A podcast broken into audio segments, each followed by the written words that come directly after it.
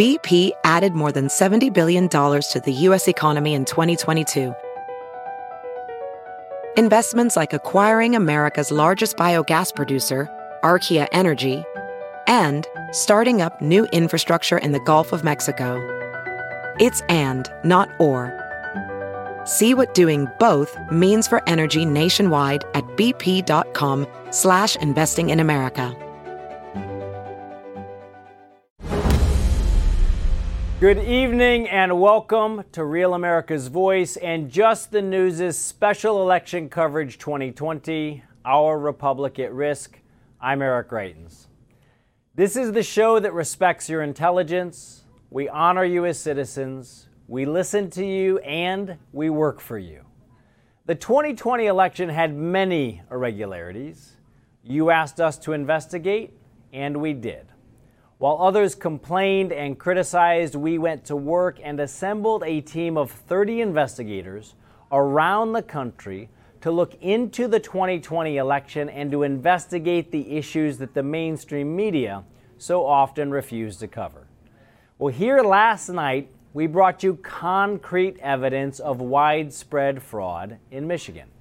That evidence came in the form of multiple affidavits from people involved in counting ballots in Michigan. Those Michigan citizens all provided firsthand accounts swearing to widespread voter fraud in Detroit. Now, that evidence, of course, still needs to be fully investigated, but when the mainstream media says that there's no evidence of widespread fraud, that is simply no longer true. And that, of course, is just the tip of the iceberg. As we mentioned last night, the team here is working through hundreds of affidavits from people around the country. And overnight, this team dug even deeper into what happened in Michigan. And joining us now is Just the News investigator and reporter Seamus Bruner. Seamus, thank you so much for joining us.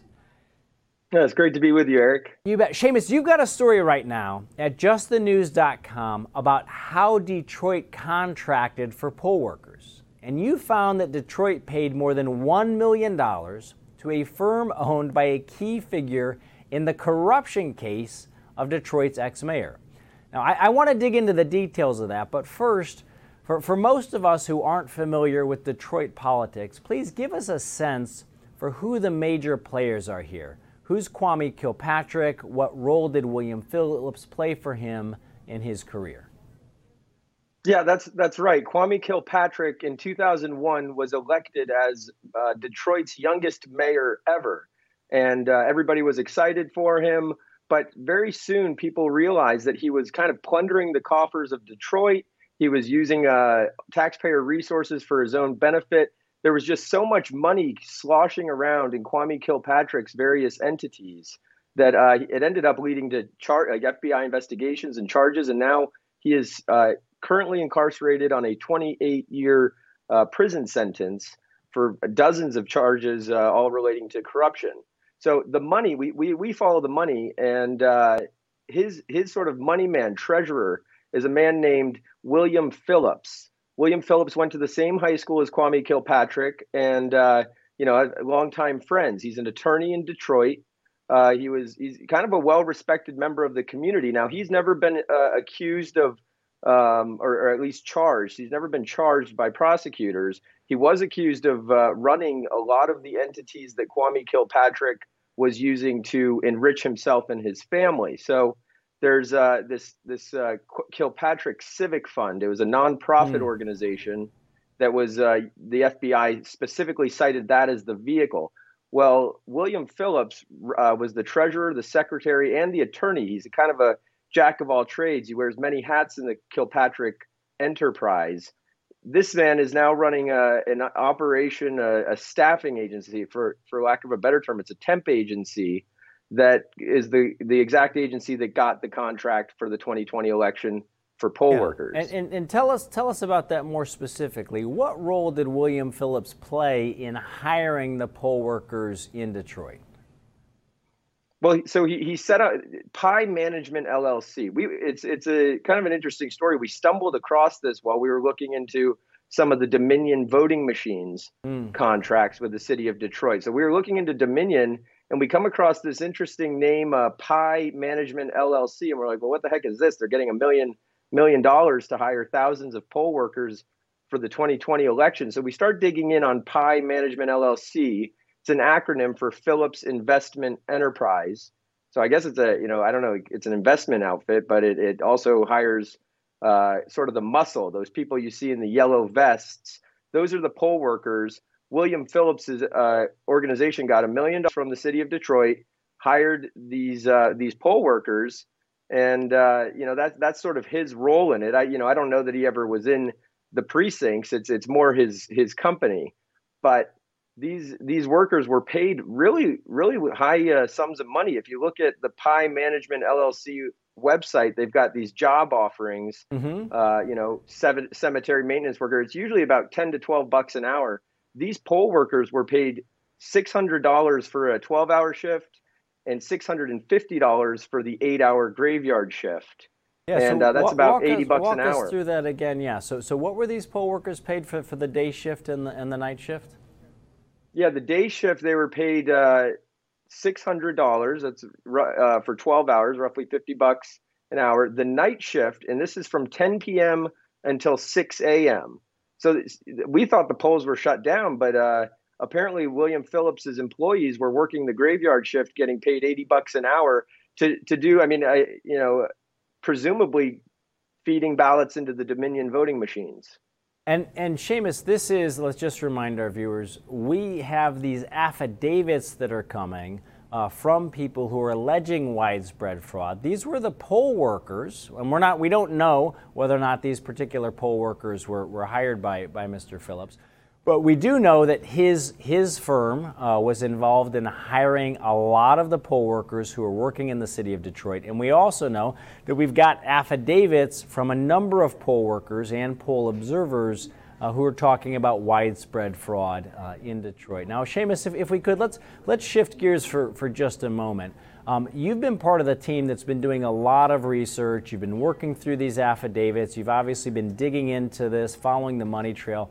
You've also been looking at, at dis- deceased voters. Um, now, you've done research uncovering people who were dead who actually voted. Now, th- these are concrete examples of voter or election fraud. I think most people would agree that dead people should not vote. Now, we know that this happened in 2020. At the same time, uncovering every one of those dead voters takes a lot of work. And one of the allegations that the mainstream media has been, ma- has been making is they said, well, there, there's so many proven dead voters, but it's not enough to swing the election. Where's the evidence of widespread fraud? Now we've got these sworn statements from people alleging widespread voter fraud.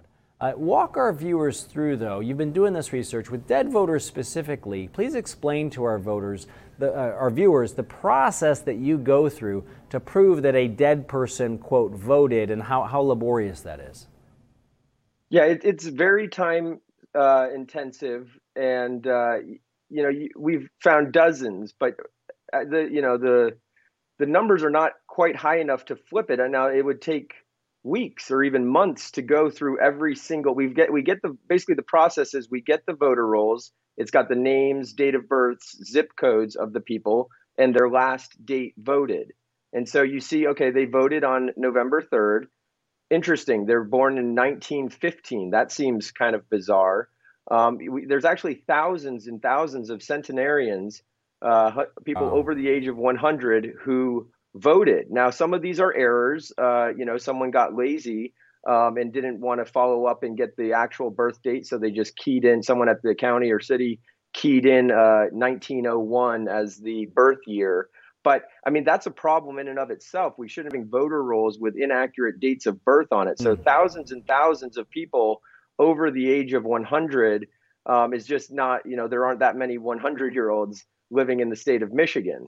So, so the problem with uh, dead voters, it's a long, long-standing problem. It's you know been going on for many years. Detroit specifically in 2005 identified 380,000 uh, people on the voter rolls, whether dead or uh, you know long since moved away.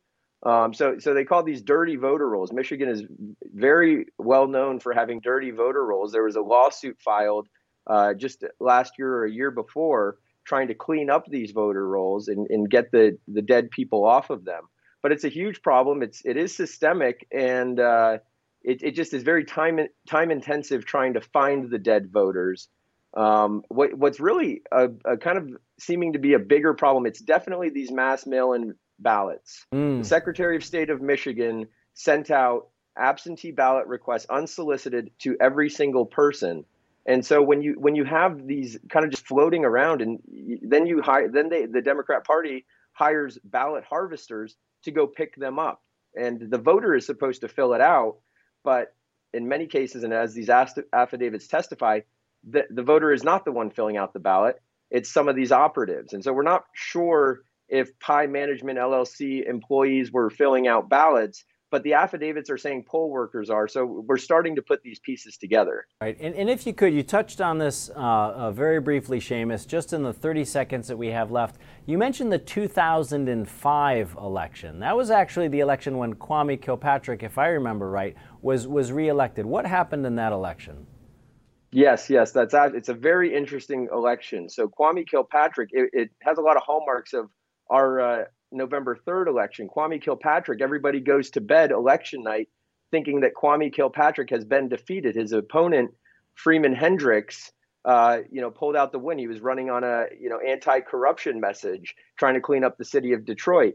And uh, everybody goes to bed and wakes up the next morning, and Kwame Kilpatrick has somehow taken the lead due to a bunch of absentee ballots coming in overnight. And uh, he won that election and went on to uh, you know, keep keep committing this corruption that ended up leading to his uh, arrest, indictment, and uh, resignation and disgrace. Well, well, Seamus, we very much appreciate your willingness to dig in, to bring people the nonpartisan facts. It's what our viewers want. We appreciate it. Keep up, keep up the hard work. And folks, we will be right back after this to dig into the question of what the Supreme Court is likely to play in this election.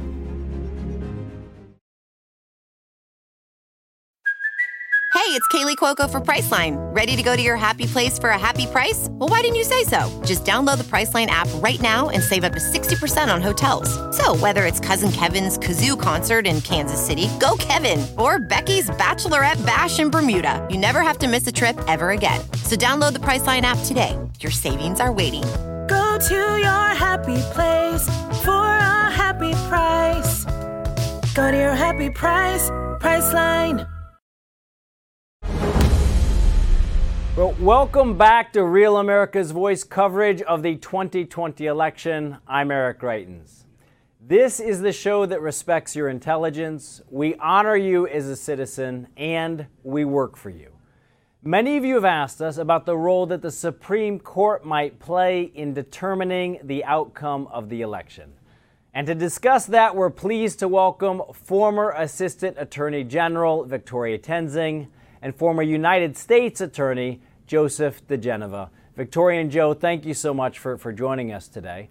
Um, sure. let, let, let's begin with the Constitution.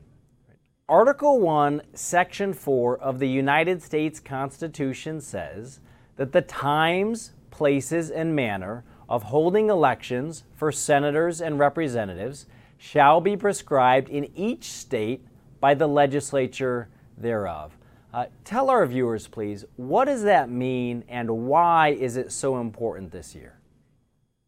Congress left, or the founders left this to the state legislatures to determine exactly how federal elections are to be conducted.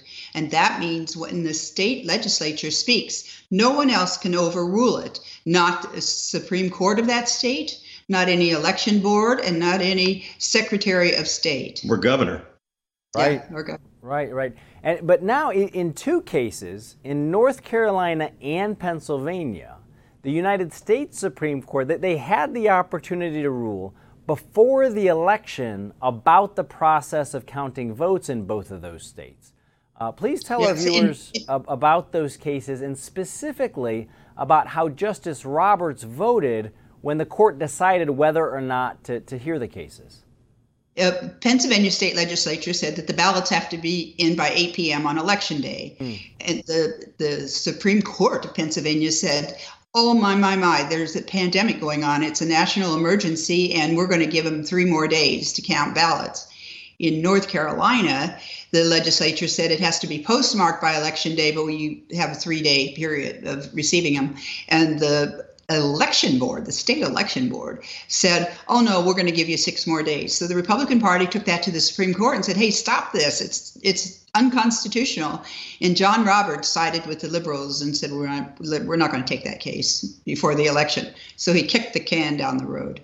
In both so, cases. And, and, and in both of those cases, and the Supreme Court refused to make a ruling ahead of time about the process for, for counting, counting votes. Now, now, most Americans think that there's a conservative majority in the court right now, even before uh, Amy, Amy, Coney Barrett joined. Uh, you've got Justices Thomas, Alito, Gorsuch, and Kavanaugh. Uh, that's four conservative justices. And then people think of Justice Roberts as being a conservative. But what you're saying is that in these cases, he voted with the liberal justices, with Breyer, Sotomayor, and Kagan. And so basically, there, there was a four to four tie. Do we have that right? That's correct. Because, uh, because obviously, there, uh, Amy Coney Barrett had not been confirmed yet. Right, right. So it was, it was a four to four tie then when Justice Roberts sided with, with the liberals.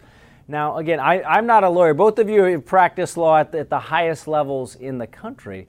But it seems to me like this has created a bit of a mess because the Supreme Court could have gone in and told North Carolina and Pennsylvania how to count those votes, but instead now they're going to have to hear a case in which actual votes are challenged, where they'd have to actually say which votes count and which don't. Is that right? Yes, well, that's absolutely right, Eric. And of course, by delaying and not uh, resolving those cases, when there was no voting going on, mm. they could have avoided a much more political situation. Now they're in the midst of the actual voting and the actual counting. And in order to intervene, they're going to have to take a side. Now, obviously, they're not going to be taking a side of a candidate, but they're going to be deciding the issue, which will make it look like they're taking the side of a candidate. So by delaying, they have created a worse situation for themselves than if they had acted when they should have earlier. But there's a history here, Eric, that yeah. you the viewers should all know about. Let's go back 10 years, January 2010, when o- President Obama, for the State of the Union, said with the Supreme Court sitting in the audience, he decried the Citizens United decision, which had just come down, mm. and he falsely said it's allowing foreign corporations to contribute to to US elections. That was absolutely false. In fact, Sam Alito was so shocked, he, he set out, not true, not true. Mm. And John Roberts sat there and took it and came back the next year when Sam Alito and Clarence Thomas did not return because they were so offended by the president's remarks. So the, Obama has had a history of bullying John Roberts, and John Roberts has acquiesced.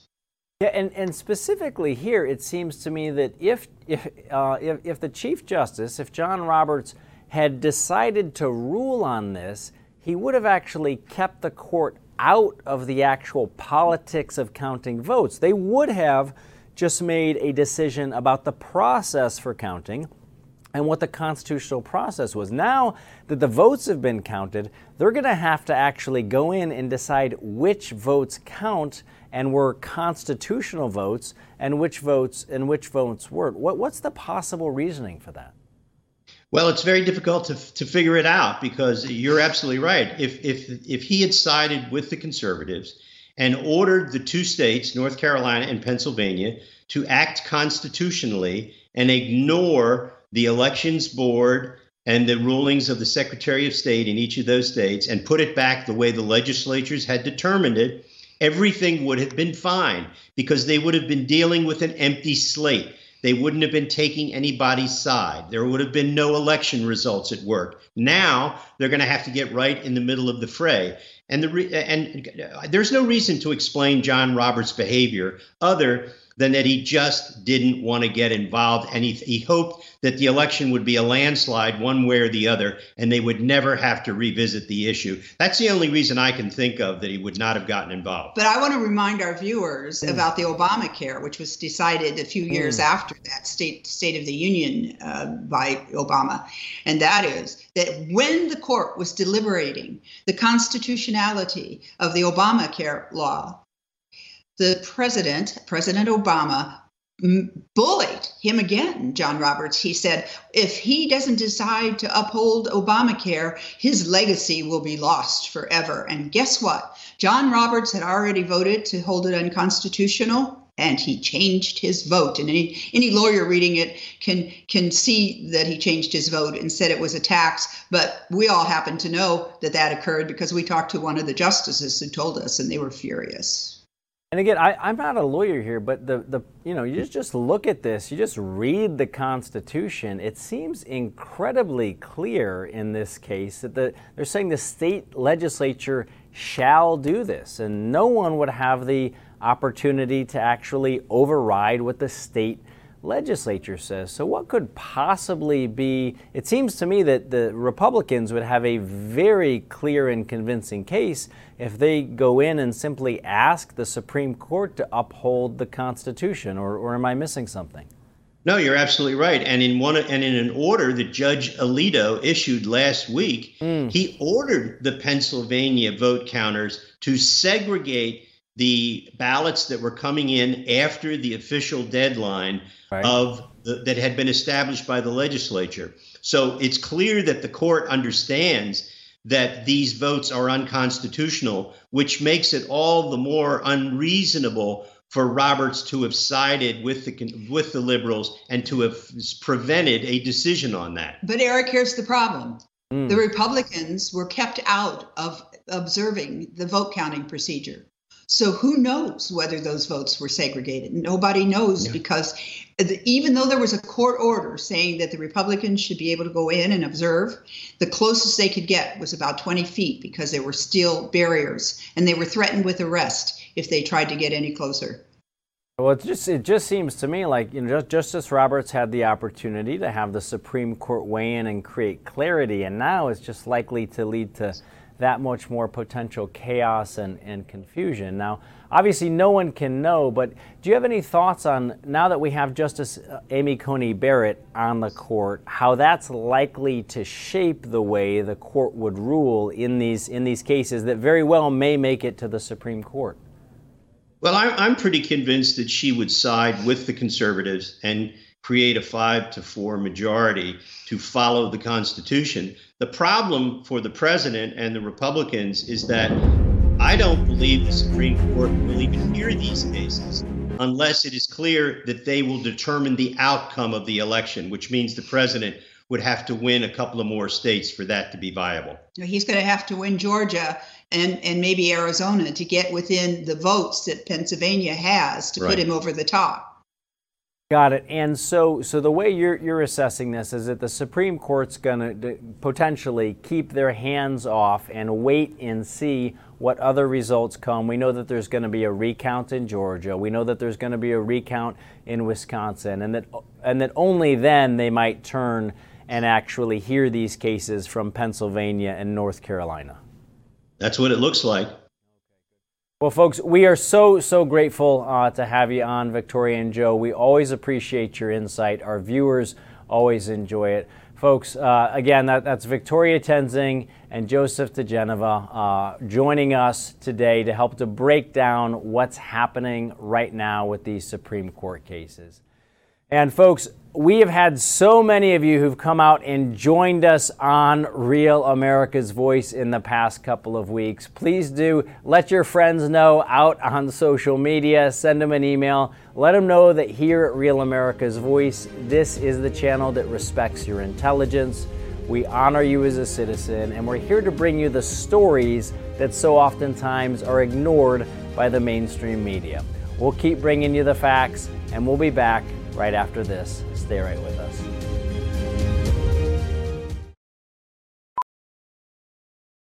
VR training platforms, like the one developed by Fundamental VR and Orbis International, are helping surgeons train over and over before operating on real patients. As you practice each skill, the muscle memory starts to develop. Learn more at meta.com slash metaverse impact. Welcome back to our Real America's Voice special election coverage, Our Democracy in Jeopardy! Earlier this week, Dr. Gina Loudon spoke with Sebastian Gorka about the legality of this election. Take a listen. Here with me now, the host of America First on the Salem Radio Network and member of the President's uh, National Security Education Board, Dr. Sebastian Gorka. Dr. Gorka, I could never imagine, considering the sacrifice our veterans have made, that anyone, anyone, Dr. Gorka, would ever tamper with our elections. But we see every day more and more of these reports dead people voting, whistleblowers coming forward to say they saw very odd things happening with our vote count. And Dr. Gorka, don't we owe it to every veteran to make sure that every single legal va- ballot is counted and every single illegal ballot is thrown out? Absolutely, Dr. G. Uh, oh, I don't know uh, who's who's the OG Dr. G here. We'll, we'll have to flip a coin on that one. think, we always have to sort that about, one out. think about this: we we have Americans who have come home missing limbs from war zones abroad. We have Americans who've come home in flag draped caskets to their loved ones so they can be buried. Why? To preserve our freedom. And why is it that today cities like Philadelphia, states like Illinois, we, we laugh, we laugh. It is now a butt of jokes that in Philadelphia, in Chicago, stealing an election, that's just what Democrats do. And they've been doing it for decades and decades and decades. That is a slap in the face of the loved ones of those men and women who died or were injured for this nation fighting for our freedom. So yes, and think about it thusly.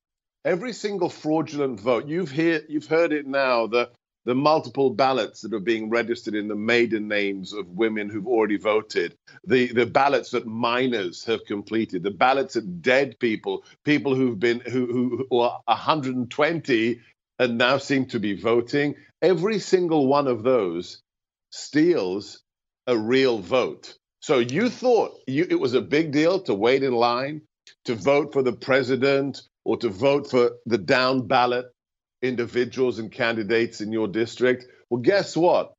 Just one fraudulent vote means that your ballot is void. It doesn't count. It's been canceled out. So the president has demanded an investigation. He has a right to do so. And guess what? I don't care whether you're a Democrat, a Republican, an independent. I don't care whether you, you wrote Mickey Mouse in on the ballot. You should want every example of voter fraud to be uncovered. Attorney General Barr, Dr. Gorka, sent in federal investigators to look into vote fraud.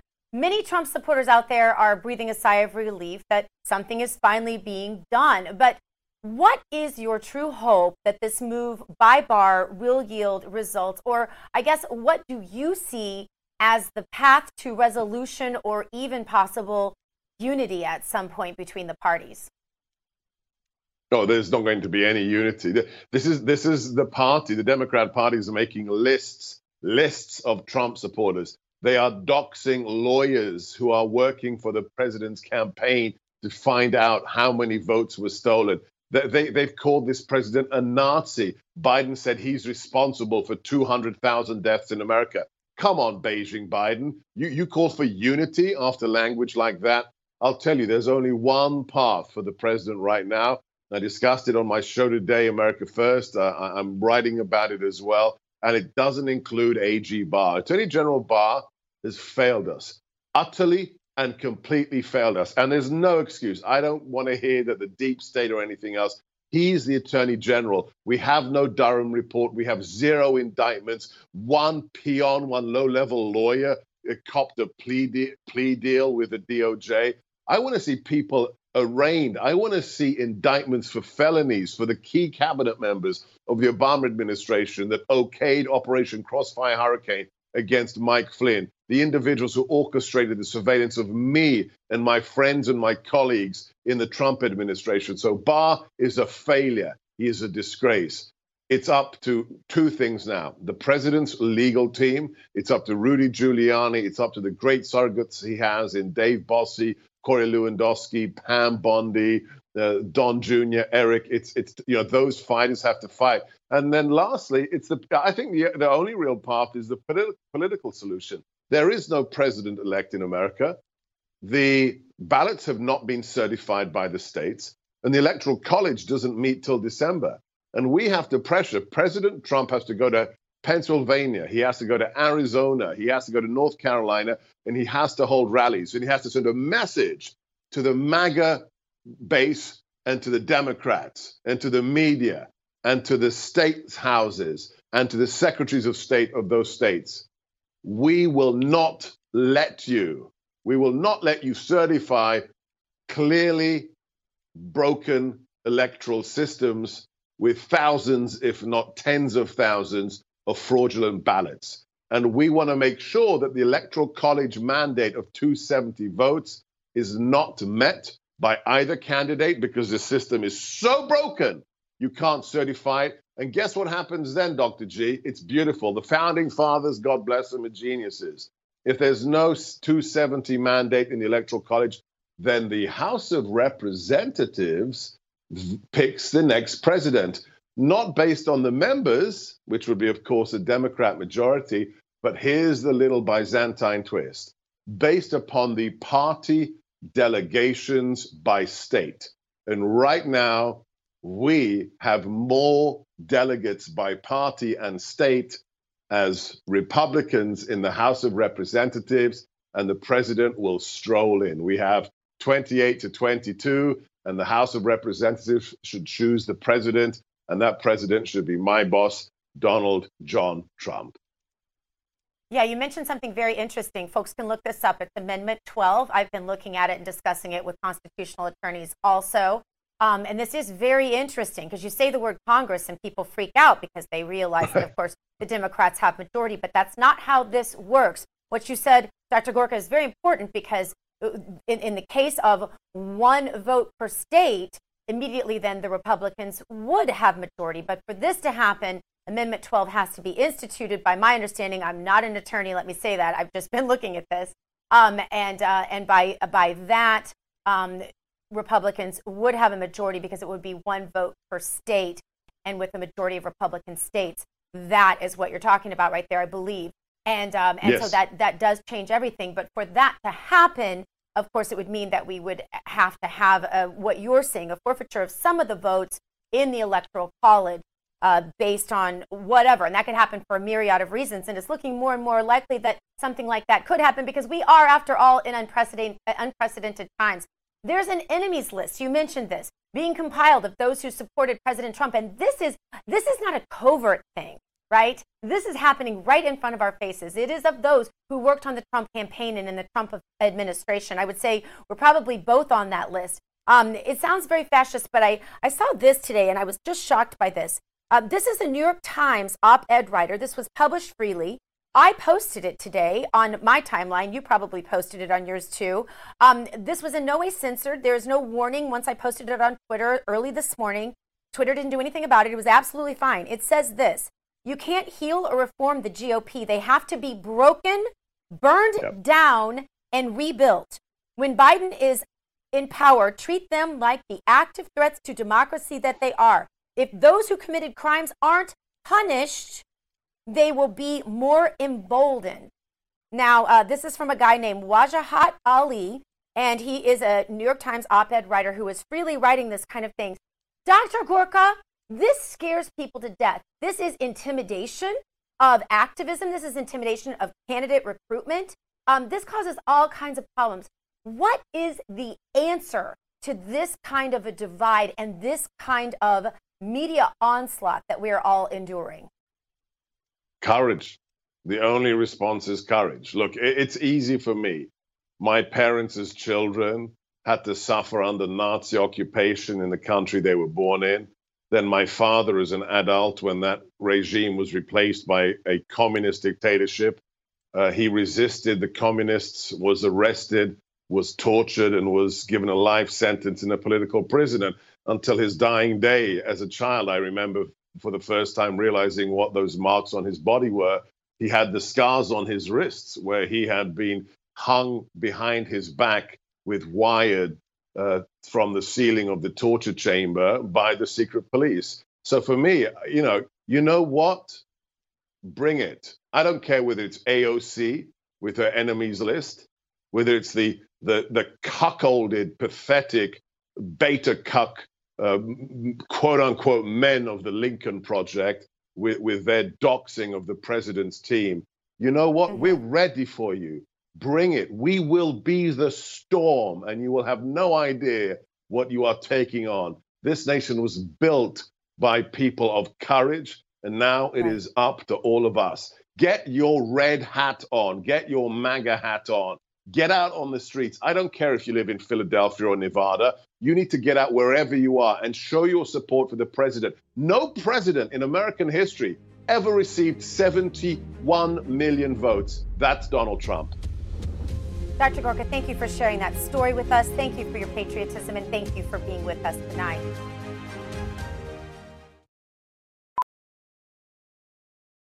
As a professional welder, Shayna Ford uses Forge FX to practice over and over, which helps her improve her skills. The more muscle memory that you have, the smoother your weld is. Learn more at meta.com slash metaverse impact.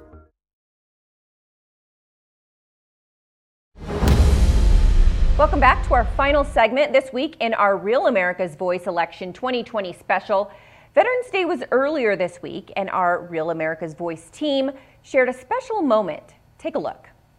We have our hosts and our contributors all around the country. We have Amanda Head in New York City. We have Steve Gruber in Michigan. We have Mark Serrano just outside of Washington, D.C., and Ben Bergquam in Maricopa County, Arizona. And Ben, you spoke to a veteran today in Arizona about all that is at risk right now in America as we watch the votes still being counted there. I want to go to that and then I want to get your reaction. My family has supported this country in the office of the presidency all our lives. And I was raised a Democrat until I did my own research, my own education, and had the conversations with my parents why were we voting Democratic with that history, knowing that, that knowledge. And once I became acquainted with that knowledge, I became a Republican.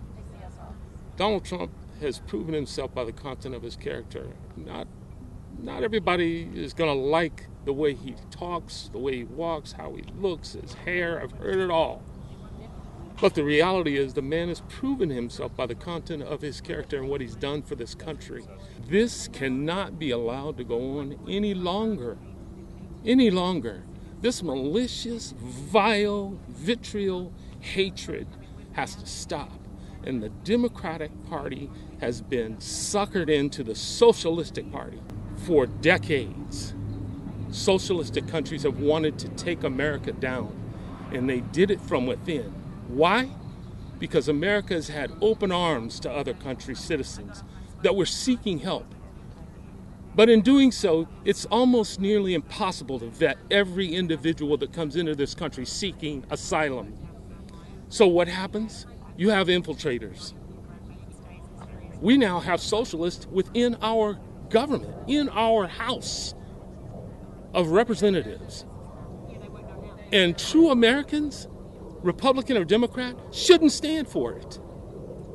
If you can't uphold the Constitution, sworn to protect, defend, and uphold the Constitution of the United States, if you your agenda is to destroy that Constitution, you don't belong here. Point blank. That's how I feel about this election. And thousands and millions of us feel the same way. I know I have over 70 million people standing behind me. We have to restore this country in the sight of God and in the presence of ourselves We have that responsibility. It doesn't rest only on the shoulders of Donald Trump. And President Trump, don't give up. I know you've had an exhausting four years, but it is not your time to let go of the reins. We need you just as much as you need us. Let's go. Thank you. Thank you, sir. I really wanted them to show that the lady pushing him away for like the next 20 seconds. That was really important to me because I watched this earlier and there was just something so profound to me about her wheeling that veteran away. I'll tell you what it's And his words and him speaking to the fact, Ben, that there were 70 million people standing behind him, despite the fact that there was seven people standing behind him. But in his mind, he was he was fortified with 70 million people standing behind his words and his sentiment that his fight and his life meant something, his vote meant something, and he was willing to lay it all down. Uh, for that freedom. Uh, ben, that was so powerful. Thank you so much. I want to give you just one second to respond, and then I need to get around the rest of the country here. Go ahead. You know, I, I watched that, and it, it breaks me down. I think about uh, my wife and my daughters and, and men like that, men like Mark, who sacrificed everything on such an important day that we honor our veterans. And he didn't have to do that. He doesn't know my family. He doesn't know anything about us, but he made the choice to go and put his life on the line. And I was thinking about it today, and uh, there are times in life where only God can fix it. But for the other times, I thank God that he uses men like Mark.